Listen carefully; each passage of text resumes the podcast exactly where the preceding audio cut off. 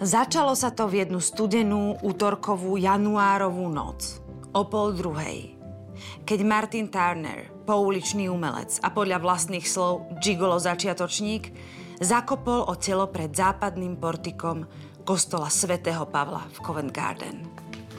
A toto je, priatelia, naša dnešná kniha dňa.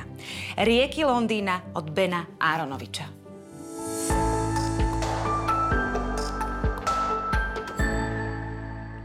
Ja milujem čarodejníkov. Milujem Londýn a milujem detektívky. A Ben Aronovič to všetko spojil v tejto úžasnej knihe s názvom Rieky Londýna.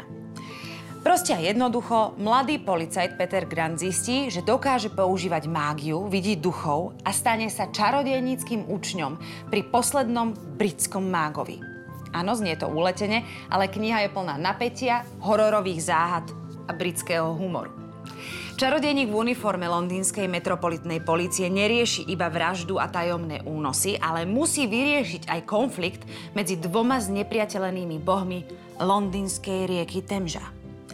Kniha je jednou z najlepších zo žánru urban fantasy za posledné obdobie. Aspoň na chvíľku som sa mohla vrátiť do sveta čár a kúziel, zaprášených brk a prútikov. Dámy a páni, dospelý Harry Potter si obliekol policajnú uniformu. Aj keď... No, prečítam vám. Takže mágia je skutočná, povedal som. A čo to z teba robí? Čarodejníka. Ako Harry Potter? Nie, nie ako Harry Potter.